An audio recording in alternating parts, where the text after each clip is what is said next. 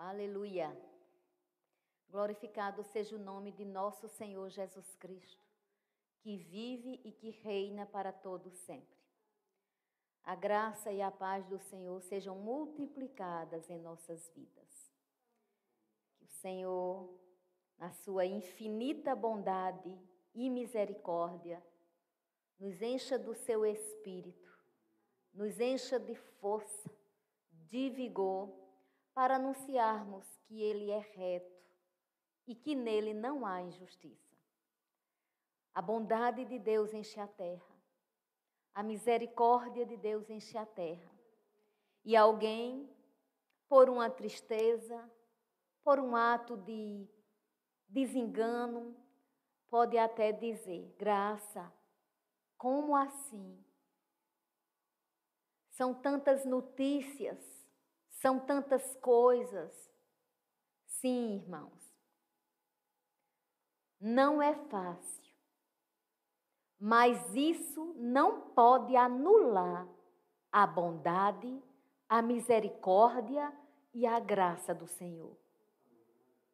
Precisamos estar estarmos unidos num só pensamento, numa só oração, num só coração. É preciso que a igreja de Deus tome esta posição. É necessário que a gente se una numa só voz, bradando, clamando, praticando essa palavra. Mas essa palavra é o pão da vida que desceu do céu. Essa palavra é Jesus falando conosco. Essa palavra é tudo que nós precisamos para nos sustentarmos e ainda ajudarmos outras pessoas.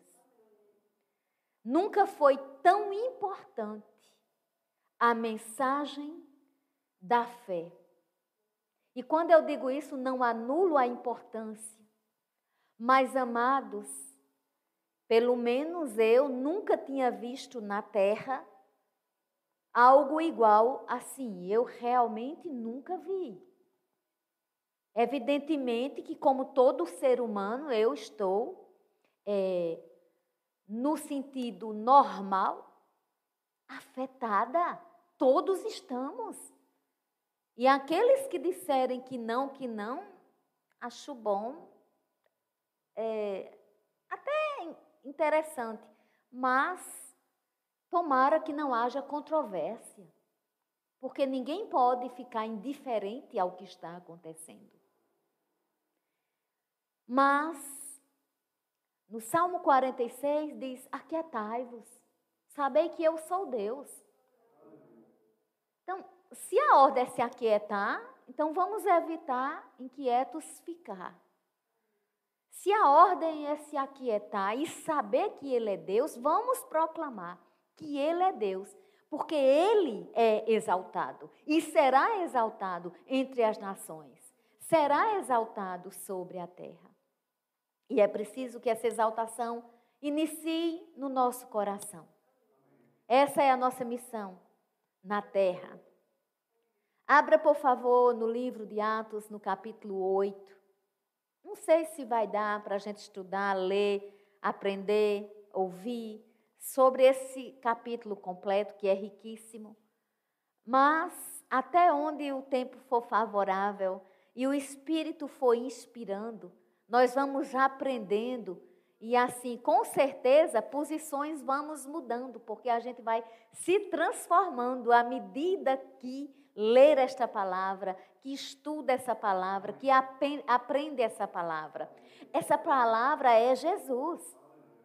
Então, Jesus, estando sendo falado né, pela palavra, é espírito e vida.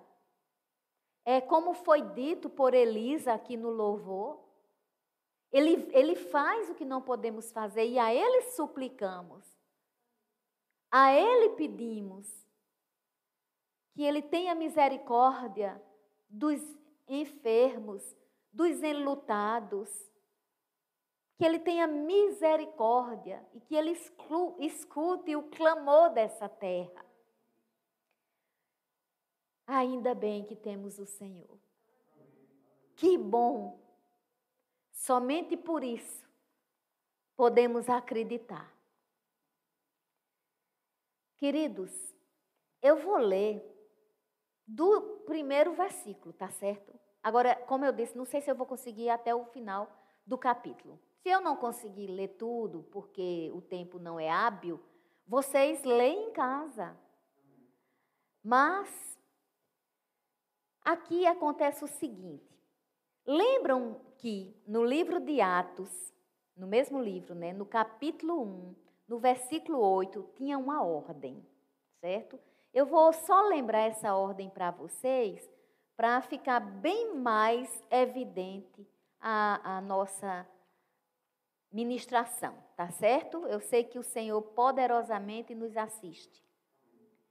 Olhe, recebereis poder ao descer sobre vós o Espírito Santo, e sereis minhas testemunhas, tanto em Jerusalém, como em toda a Judéia e Samaria e até os confins da terra. Atos 8, 1, 8. Né? Estava escrito o quê?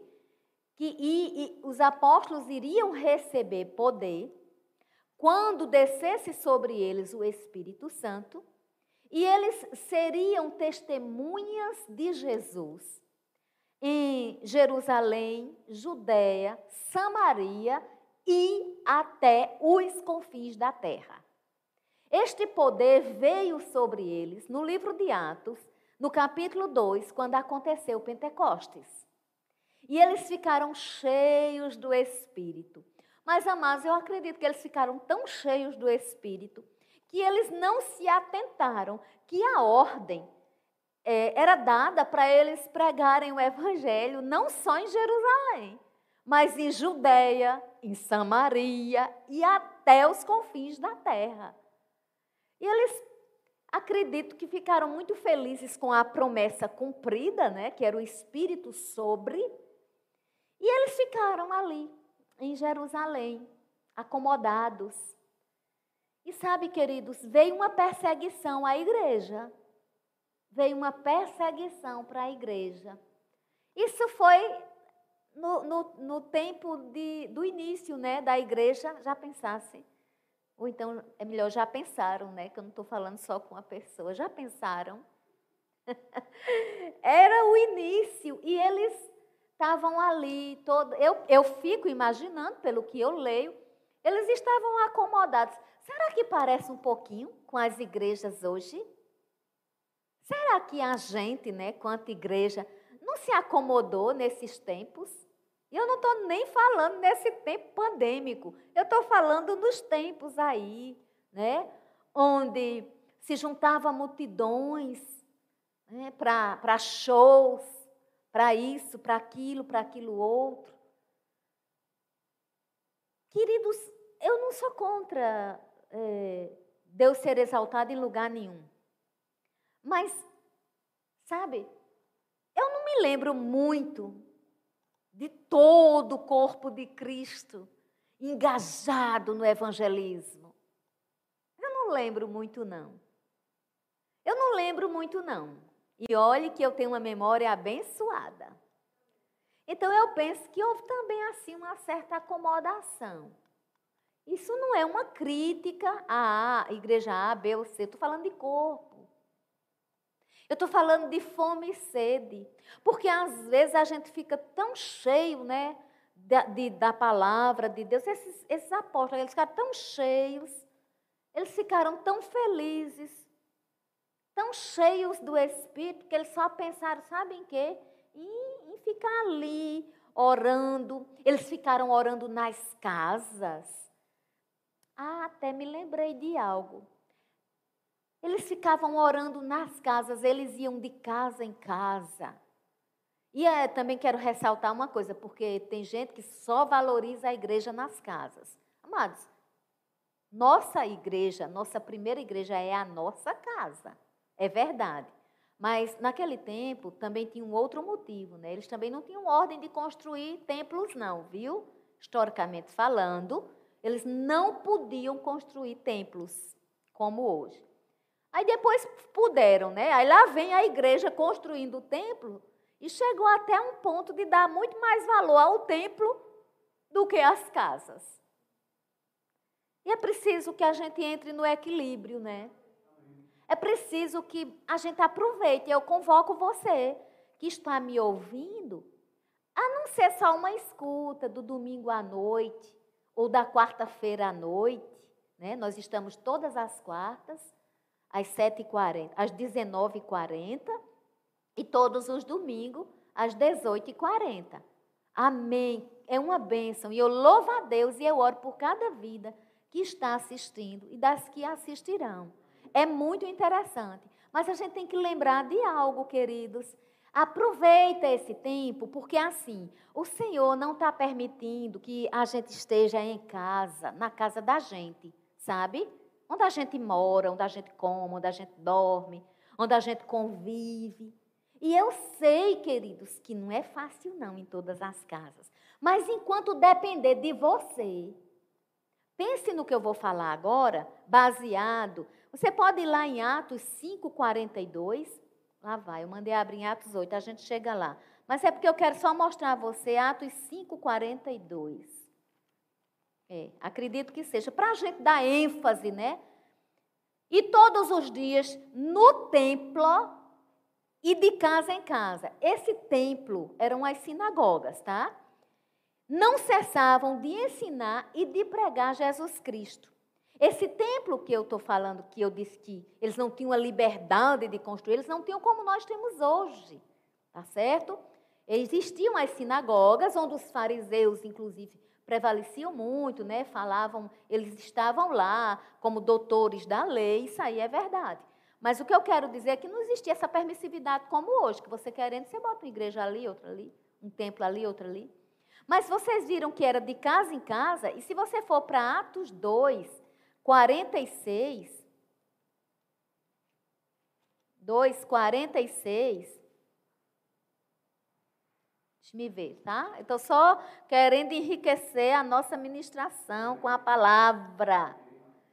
Diariamente perseveravam unânimes no templo, partiam o pão de casa em casa e tornavam as suas refeições com alegria e singeleza do coração. Ou seja, eles iam para o templo, para as sinagogas, as quais já eram do tempo mesmo, já não, não eram eles que tinham construído, né? Claro, depois eles vão abrindo, ampliando. Paulo vai para Corinto, quando Paulo chega em Corinto, é, começa a trabalhar e daí a pouco vira a igreja de Corinto. Enfim, eu não vou dar uma aula de história da igreja hoje, mas eu quis trazer isso, porque antes de entrar em Atos 8, o Espírito me, me, me inspira em nome de nosso Senhor Jesus Cristo, presta atenção, é voz profética.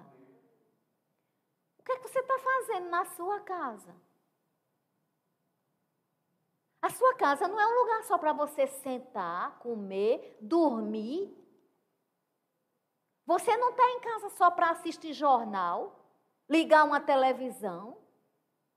Ei, você não está em casa só para contarem as novidades, ou até chorarem porque souberam de algumas notícias. Não. Isso é a parte artificial, não, mas ela não é uma parte artificial, é uma parte normal né, da coisa, da natureza do estar em casa, evidentemente. Mas é só uma parte da natureza. E é da natureza humana. Mas como seres espirituais, Atentai. Você está em casa, quantas pessoas tem na sua casa? Pode ter uma, pode ter duas, pode ter três. Se você tem Jesus, nunca vai ter só uma pessoa. Nunca. Vai ter você e o Espírito Santo. Quando você valoriza mais a presença do Espírito do que qualquer coisa, você entende essa história. E aí você tem que orar. Você tem que louvar.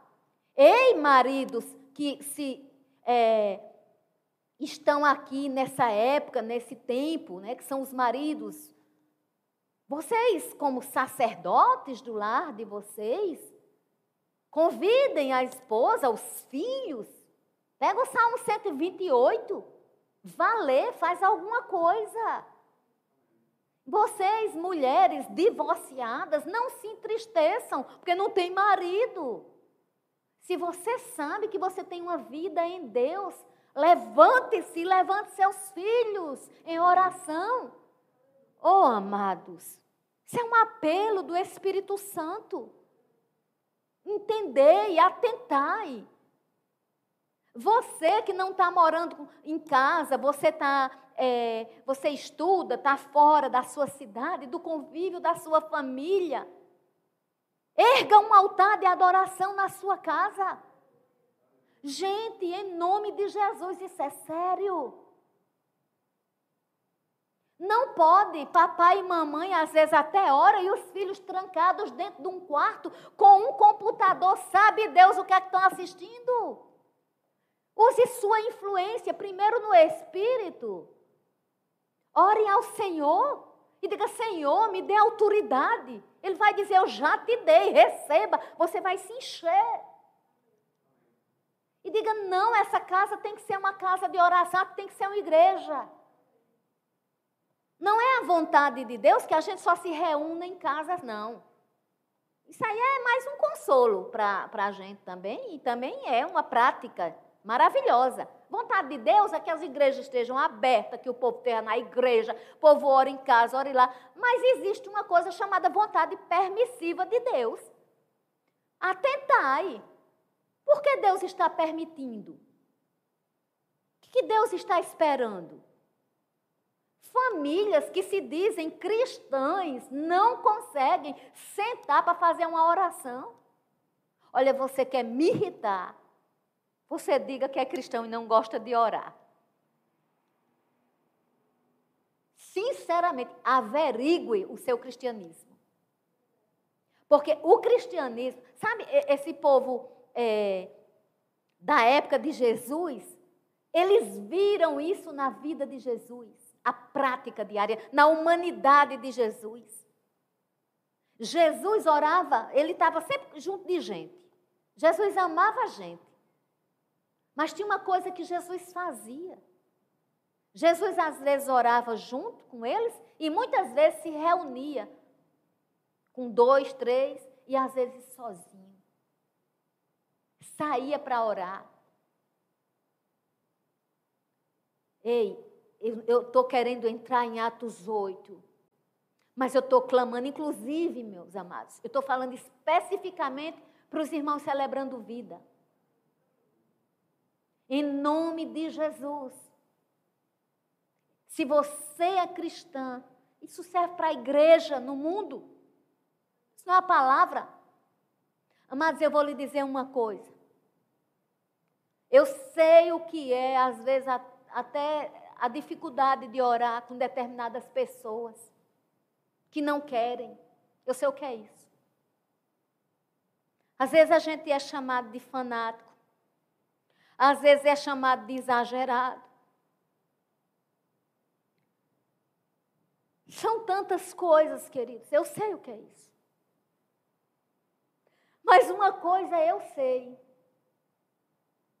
A oração é combustível. É força que emana do alto. É quando nós alinhamos com Deus. É, é a conversa, é o clamor. Eu vou entrar em Atos 8, mas eu quero lembrar novamente. Se Deus está permitindo tanto tempo dentro de casa, pelo menos a ordem é essa, né? A gente ficar mais em casa, não aglomerar. Queridos, a primeira ordem é orar. Ler a palavra com a família. Celebrar a ceia do Senhor em casa. Aleluia. Se eu passasse o tempo todo dessa ministração só dizendo isso, pode ficar certo que eu estaria fazendo a vontade de Deus. Isso é um alerta. E não tem desculpa de dizer, não, mas fulano se tranca dentro do quarto. Se tranca, quem é que manda na casa? Tem, tem ordem não na casa? A casa precisa de ordem. Alguém tem autoridade na casa para dizer, queridinho, queridinha, vamos fazer o seguinte, vamos orar. Aí alguém aí, muito assim, né, espiritual, pode dizer assim, é, mas aí não, Deus não aceita é, a oração sem ser do coração. Realmente, é verdade. Você viu pela história da viúva, né? Ela ofertou as duas moedinhas de todo o coração. Deus só aceita de coração. Mas, amados, se Deus não for aceitar a oração daquela pessoa, pelo menos Satanás está nos coros, agindo, é, andando em derredor, procurando a quem possa tragar, está escrito, vai ter que se intimidar. Porque onde a palavra de Deus está, Satanás não pode ficar. Não cabe, queridos, não cabe, não tem espaço. Nós precisamos entender isso. E eu não estou falando de você obrigar, você não consegue obrigar ninguém. Mas às vezes, por, ah, mas fulano não quer, A, B não quer, não quer, sim, mas não quer, mas tem tudo na mão. Tem dinheiro, tem, tem comida, tem tudo. Mas não vai querer nada mesmo não com a vida. Ei, oh, eu quero ministrar. Eu quero ministrar. Mas eu tenho que dizer para você, igreja, que se for preciso, se paga preço. Jesus já pagou tudo na cruz do Calvário. Mas é melhor ser chamado de chato, é melhor ser chamado disso e daquilo e ficar de bem com o Senhor. Porque muitas vezes um está na sala orando, outro está no quarto. Famílias, marido, mulheres, Esposas, edifiquem o vosso lar. Maridos também, crianças, vamos orar, vamos orar. Aleluia. Posso pregar.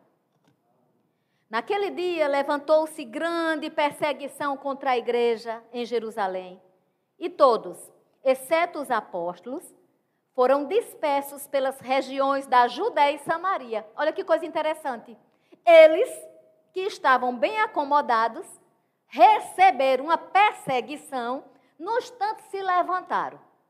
No instante eles foram dispersos. E essa palavra dispersos, se a gente for fazer um estudo mais profundo, é que eles foram assim, ó. Não foi só os apóstolos. A história aqui em Atos vai citar mais os apóstolos por um motivo, porque eles eram os mais é, destacados. Mas aqui diz que contra a igreja em Jerusalém e todos, todos, exceto os apóstolos, foram dispersos. Olha, saíram todos, ou seja, tinha muito mais gente do que os apóstolos, e eles saíram todos. E essa palavra dispersos é, eles foram como se fossem sementes plantando, plantando, plantando a palavra.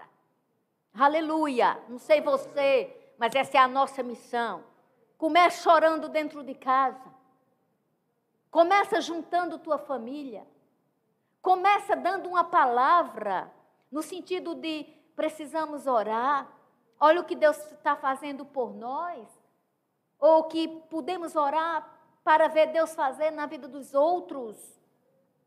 E alguns homens piedosos sepultaram Estevão. A perseguição e o primeiro mártir foi Estevão fizeram grande pranto sobre ele.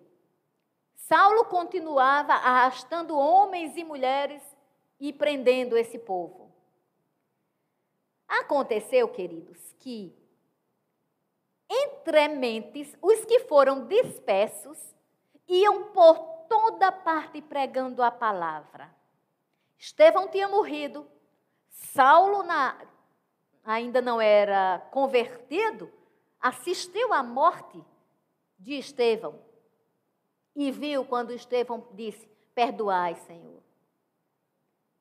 Filipe, descendo à cidade de Samaria, anunciava-lhes a Cristo. Deixa eu lembrar uma coisa para vocês. é, Filipe era um diácono. Ele foi lá em Atos 6, ele foi escolhido para diaconia como um homem cheio de fé e cheio do Espírito Santo. E ele, na diaconia, aprendendo a servir ao Senhor, da forma que vinha a sua mão para servir, ele ousou com intrepidez ir para Samaria, amado. Samaria era inimiga. Samaria era perigo. Ora, Campina Grande, né? A gente, às vezes, diz assim, bairro tal. Não, aí é só melhor entrar, ir para lá, mas é muito tarde. A gente tem isso de bairro, de cidade, de Samaria, mas não era assim, não. Samaria era inimiga. Não suportava o pessoal daqui, não, do lado de cá, não. E Felipe ousou. Felipe foi para Samaria porque ele era um homem de fé e cheio do Espírito Santo. E ele, olha, que estava servindo, passou a ser evangelista. As multidões atendiam unânimes às coisas que Filipe dizia, ouvindo-as e vendo-as nos sinais que ele operava. Ou seja, Filipe estava tão cheio de Deus que as multidões, não era uma nem duas pessoas, não, era multidão, começou a ver isso. Filipe, inclusive, né, é, a gente fazendo um estudo, Filipe era helenista, né? Era um judeu que falava grego. Por isso que Filipe foi tão. Depois a gente vê aqui uma função de Filipe, Deus usando essa preparação de Filipe. Aleluia! Deus usa os preparados. Deus quer nos usar. Preparai o caminho do Senhor. E preparar o caminho do Senhor, nesse contexto contemporâneo que eu estou falando, é: vamos orar nas nossas casas. Já que a gente está podendo ir para as igrejas, e mesmo que estivesse indo para as igrejas, orar em casa sempre foi assim. Educação de filhos nunca foi para ser terceirizado nem para professores das escolas normais, nem para professores da igreja. Educação de filhos é delegada a papai e mamãe. Orar é clima normal de cristão. Aleluia. É, e aí, sabe o que aconteceu, queridos? Eles, no sete, os espíritos imundos de muitos processos saíam gritando. Quer dizer que a Bíblia considera que tem gente que tem espírito imundo. A gente não escuta quase falar nisso hoje em dia. Mas a Bíblia fala, por que, que eu não vou falar? Essa expressão, inclusive, está com cão nos coros, a gente diz quando a pessoa está com raiva, zangada, né? pelo menos aqui no Nordeste, a gente usa muito assim. Está zangado, está com raiva, está isso. Mas a Bíblia aqui diz espíritos imundos de muitos processos saíam gritando em alta voz. Não saía calado, não, porque o diabo ele quer fazer escândalo mesmo. Saía gritando em altas vozes. E muitos paralíticos e coxos foram curados. Aleluia! Amados, sabe essa palavra que eu, eu achava que eu ia pregar hoje, do 8 até lá, até mais na frente, mas pelo que eu estou vendo, tem uma convocação de Deus aí. Ore em família. Ore em casa. Ore com as pessoas. Ore com as crianças. Ensine as crianças a orar.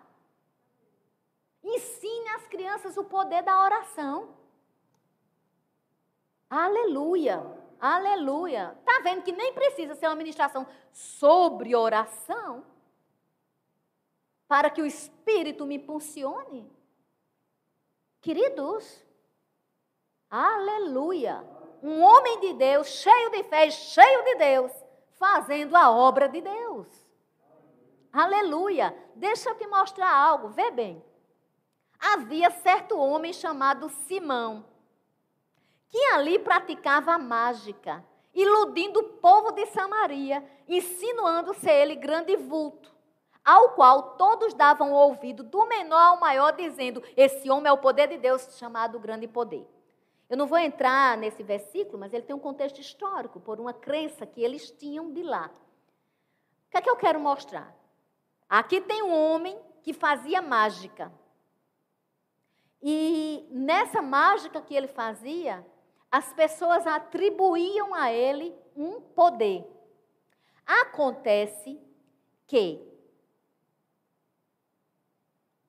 esse homem, as pessoas aderiam a ele porque havia muito os iludira com mágicas, ou seja, havia muito tempo que esse homem fazia mágicas igual aos mágicos de Faraó lá. Eles faziam sempre o sobrenatural. Outro alerta para a gente. Ei, o sobrenatural não é só sobre o sobrenatural de Deus que se trata, não. O sobrenatural é o sobrenatural diabólico também. Deus é espírito. Ele precisa ser adorado em espírito e em verdade, mas é preciso que a igreja tenha consciência de que Satanás ainda anda em derredor, procurando. Ele não precisa achar a gente, mas ele procura.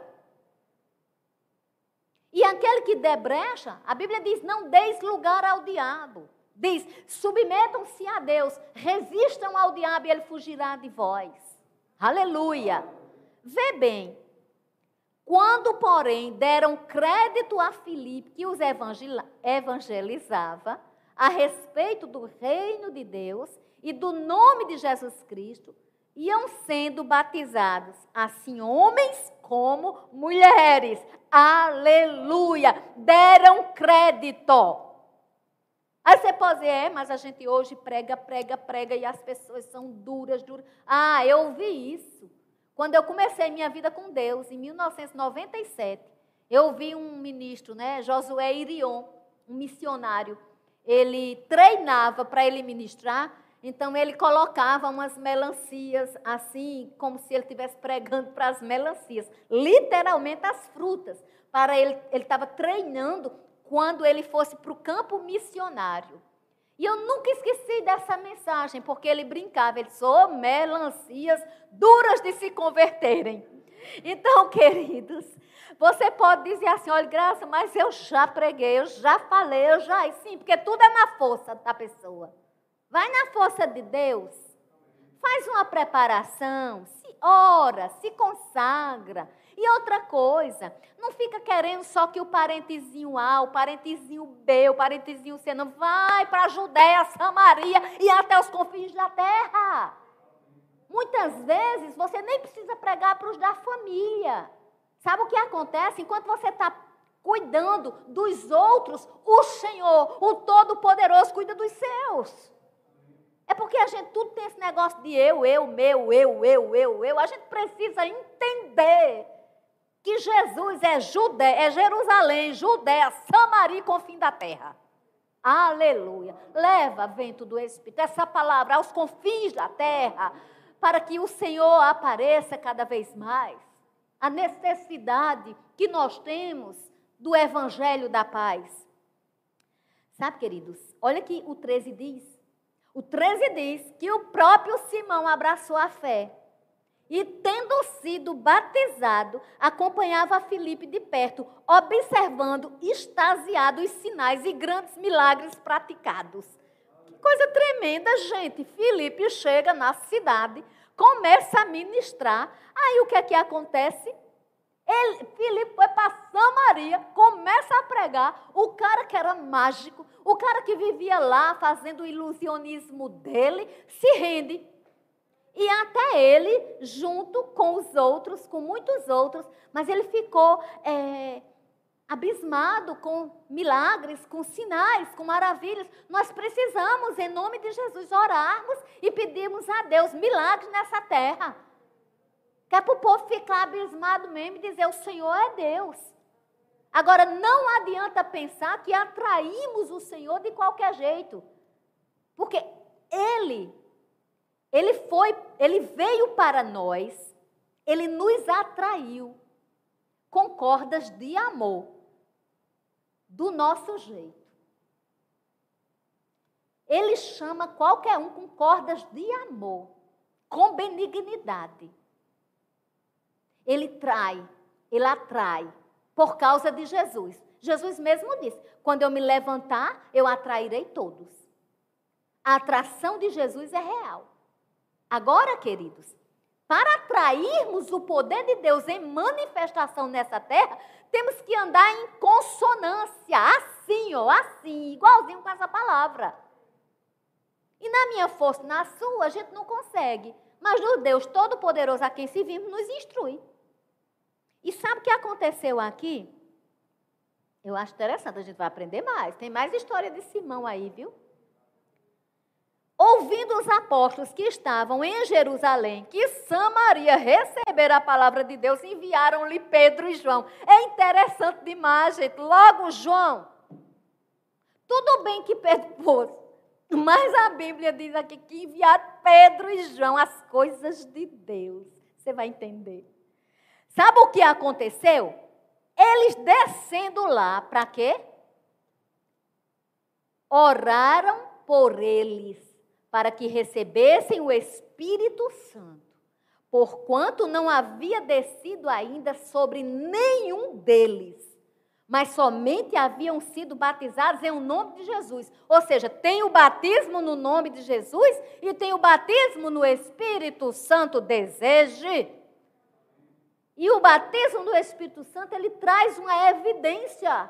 A oração em outras línguas, aleluia! Que oração maravilhosa. Então, lhes impunham as mãos, eu vou repetir, né? Então, lhes impunham as mãos e recebiam estes o Espírito Santo. Você percebe que o Espírito Santo, como um dom, nessa época, ainda não tinha, não era transferido sobre os, as pessoas pela vida de Filipe. Por que foi que Filipe, que fez tanto sinal, tanta maravilha, não fez isso? Filipe trabalhou a salvação. Pedro e João foram enviados para quê? Ó? Para quê? Está tá dizendo aqui no 15, gente, eu não estou colocando nada mais. Para que recebessem o Espírito Santo. Vamos valorizar o recebimento do Espírito Santo. Quando nós confessamos Jesus Cristo, o Espírito Santo vem para dentro de nós para nos capacitar a sermos frutíferos, a darmos o fruto do Espírito e que estão relatados no livro de Gálatas, no capítulo 5, no versículo 22. Agora, o poder do Espírito sobre nós é a força necessária para vivermos nessa terra e desenvolvermos tão grande salvação. E o que eu achei irônico é porque foi Pedro e João. Sabe por quê, gente? Quem foi enviado, quem foi lá em Samaria? Foi Filipe. Pedro e João só foram quando eles já tinham recebido o Espírito Santo. Sabe por quê? Porque se você for olhar em Lucas capítulo 9, versículo 52, João queria era mandar fogo do céu em cima dos samaritanos. Deixa me ver aqui, viu? Eu vou, eu vou trazer só para a gente ler. No 51 de Lucas 9 diz assim: E aconteceu que, ao se completarem os dias em que devia ele ser assunto ao céu, Jesus, manifestou no semblante a intrépida resolução de ir para Jerusalém. Jesus queria ir para Jerusalém enviou mensageiros na frente dele que entraram numa aldeia de samaritano para lhes preparar pousada. Lhe preparar pousada. Estão entendendo? Jesus queria ir para Jerusalém. Mandou mensageiros na frente. Isso era normal, era uma prática normal naquela época, certo? E aí, eles entraram numa aldeia porque eles queriam pousada, só que a aldeia era samaritana. Eles não o receberam. Samaritano não ia receber, não. Não receberam, porque aparentava que eles iam para Jerusalém. Então eles não queriam unidade. Jerusalém, Samaria, não. Vendo isto, os discípulos Tiago e João perguntaram: Senhor, queres que mandemos descer fogo do céu para os consumir? Jesus, porém, voltando-se, os repreendeu e disse: Vós não sabeis de que espírito sois, pois o filho do homem não veio para destruir a alma dos homens, mas para salvá-las e seguiram para outra aldeia. A aldeia não recebe Jesus, Jesus vai para outra aldeia. Aleluia! Glória a Deus! Deixa eu lembrar algo. E que grande milagre. Porque quando você vê essa passagem aqui, você sabe que grande milagre aconteceu em, em Samaria. Olha como a coisa era. E de repente esse povo de Samaria recebe Jesus como Salvador. E aí chega Pedro e João para orar por eles e dar-lhes ainda mais o dom do Espírito Santo pela imposição de mãos. Aí aconteceu algo. Eles, no 17, lhes impunham as mãos e esses recebiam o Espírito Santo. Mas Simão, que pelo viu Simão, que os apóstolos faziam isso. Ora, amados, esse homem tinha recebido, tinha abraçado a fé, como diz o 13. Aqui, esse homem, que era mágico, que fazia ilusionismo, essas coisas, esse homem, quando viu Pedro e João fazendo, é, impondo as mãos, deve ter sido um Pentecostes em Samaria né? Fogo do céu descendo, eles orando em outras línguas, cheios. Quando esse homem viu isso, ele disse: Eu tenho que adquirir isso. Só que, coitado de Simão, não vamos também jogar aqui muita raiva em cima de Simão, porque Jesus veio para salvar. Jesus não veio para jogar fogo do céu e queimar, não. Vai chegar a hora do queima no inferno, Satanás e seus demônios, vai chegar a hora da humanidade ser julgada, mas agora não é não. Nós estamos na dispensação da graça. Tem chance para qualquer pessoa. Sabe, queridos, eles ofereceram dinheiro. Dinheiro. Porque não tem gente que é assim, né? Que acha que dinheiro compra tudo? Então, comprar o dom do Espírito Santo. não é com dinheiro. Não é por dinheiro. Ele disse para os apóstolos: Concedei-me também a mim este poder, para que aqueles sobre quem eu impuser as mãos recebam o Espírito Santo. Queridos, espera aí comigo. Ele não estava pedindo poder para fazer as mágicas dele, não. Por isso que eu digo, vamos ler o texto, vamos interpretar. Porque eu já vi gente quase crucificando Simão. Ora, se era a prática de vida do homem, se o homem tinha abraçado a fé, mas a mente dele, quando você confessa Jesus como seu Salvador, sua mente continua a mesma. Você vai ter que renovar a sua mente pela palavra. Então, as práticas antigas, muitas vezes a pessoa fica é, equivocado. Esse homem estava equivocado. Porque ele não pediu o poder para fazer mágica e fazer isso, não. Aqui está dizendo que ele queria o, o poder para o Espírito Santo para ele fazer a mesma coisa que os, os apóstolos estavam fazendo. Esse homem não estava com a mente renovada. Romanos 12, 2, ele não tinha ainda. Ele não tinha transformado a mente dele. Aí sabe o que aconteceu? Pedro, porém, lhe respondeu: O teu dinheiro seja contigo para a perdição, pois julgaste adquirir por meio dele o dom de Deus. Excelente fala de Pedro. Excelente. E glória a Deus, né? Que o coração de Pedro não era dinheiro. Né?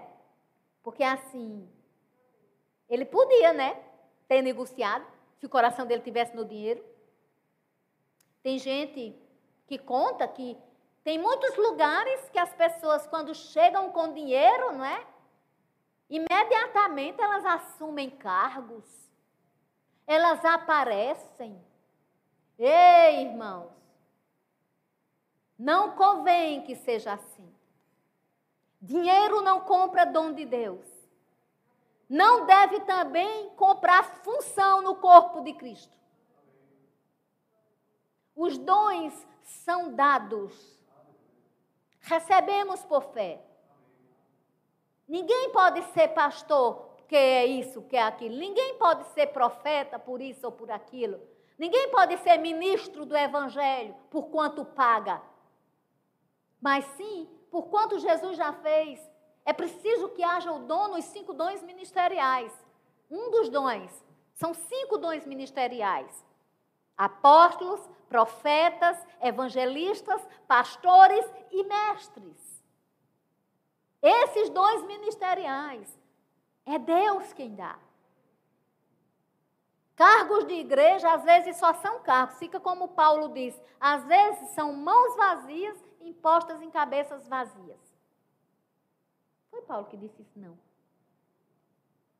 É, ele mandou Timóteo ter cuidado, foi, com a imposição de mãos. Mas, se eu não me engano, eu li isso no livro de Kenneth Reagan também, que ele disse que às vezes é mão vazia em cima de cabeça vazia. Ah, mas, de qualquer forma, a mensagem foi passada. E não, não comprou. Pedro não se vendeu, ele era incorruptível. É isso que os líderes de hoje têm que orar todos os dias.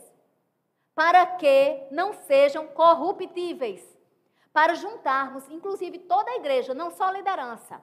Mas há um risco muito grande para a liderança da igreja. Então, nós temos que orar para não juntarmos tesouro na terra, onde traça e ferrugem corrói. Isso não quer dizer que todo mundo vai ter que ser pobre e miserável, não, porque eu também não conheço essa teologia, teologia da miséria, não. Eu conheço o Salmo 1 e outras passagens bíblicas. Eu conheço a palavra que diz: Fui moço, hoje sou velho, nunca vi é, um justo desamparado, nem a sua descendência a mendigar o pão. Então, queridos, se temos, temos que para nós e para dar e para abençoar os outros. Pedro disse: o seu dinheiro fique para você. Não tem parte, não tens parte nem sorte neste ministério, porque o teu coração não é reto diante de Deus, ou seja, você não faz parte desse ministério com essa sua forma de pensar com essa sua forma de entender que dinheiro é tudo. Amados, tem muita gente se excluindo da presença de Deus por um motivo: dinheiro. Dinheiro é maravilhoso quando a gente sabe usar. Evidentemente que se não fosse dinheiro, não tinha aqui câmera, não tinha casa, não tinha energia, não tinha. Não vamos ser hipócrita.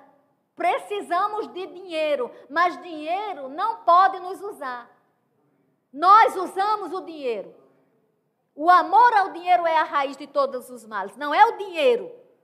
Nós podemos ter muito dinheiro e saber usar com generosidade na obra do Senhor.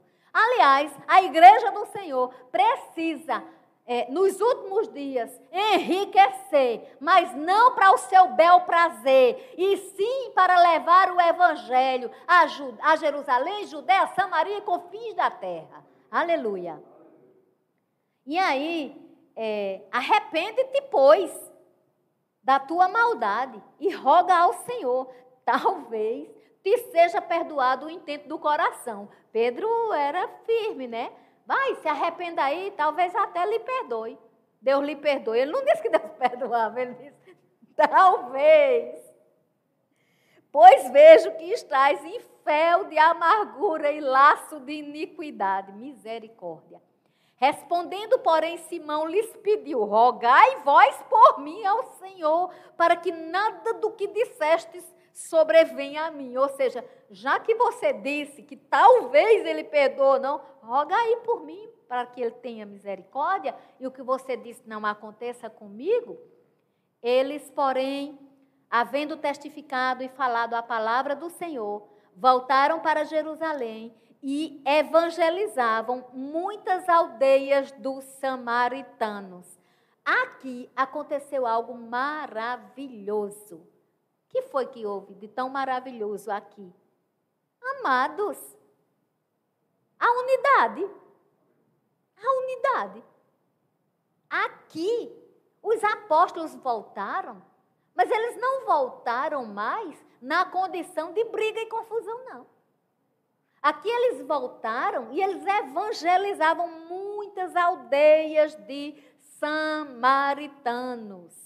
E é porque eu nem vou falar no grande exemplo do bom samaritano. Porque até em Samaria, o Senhor Jesus, quando chega, muda. Qualquer lugar que Jesus chegar, vai mudar. Eu não vou poder mais me estender. Eu nem estou sabendo a hora direito. Mostra aí o tempo que eu tenho. Vejam bem, eu não vou para Atos 26, 8, 26.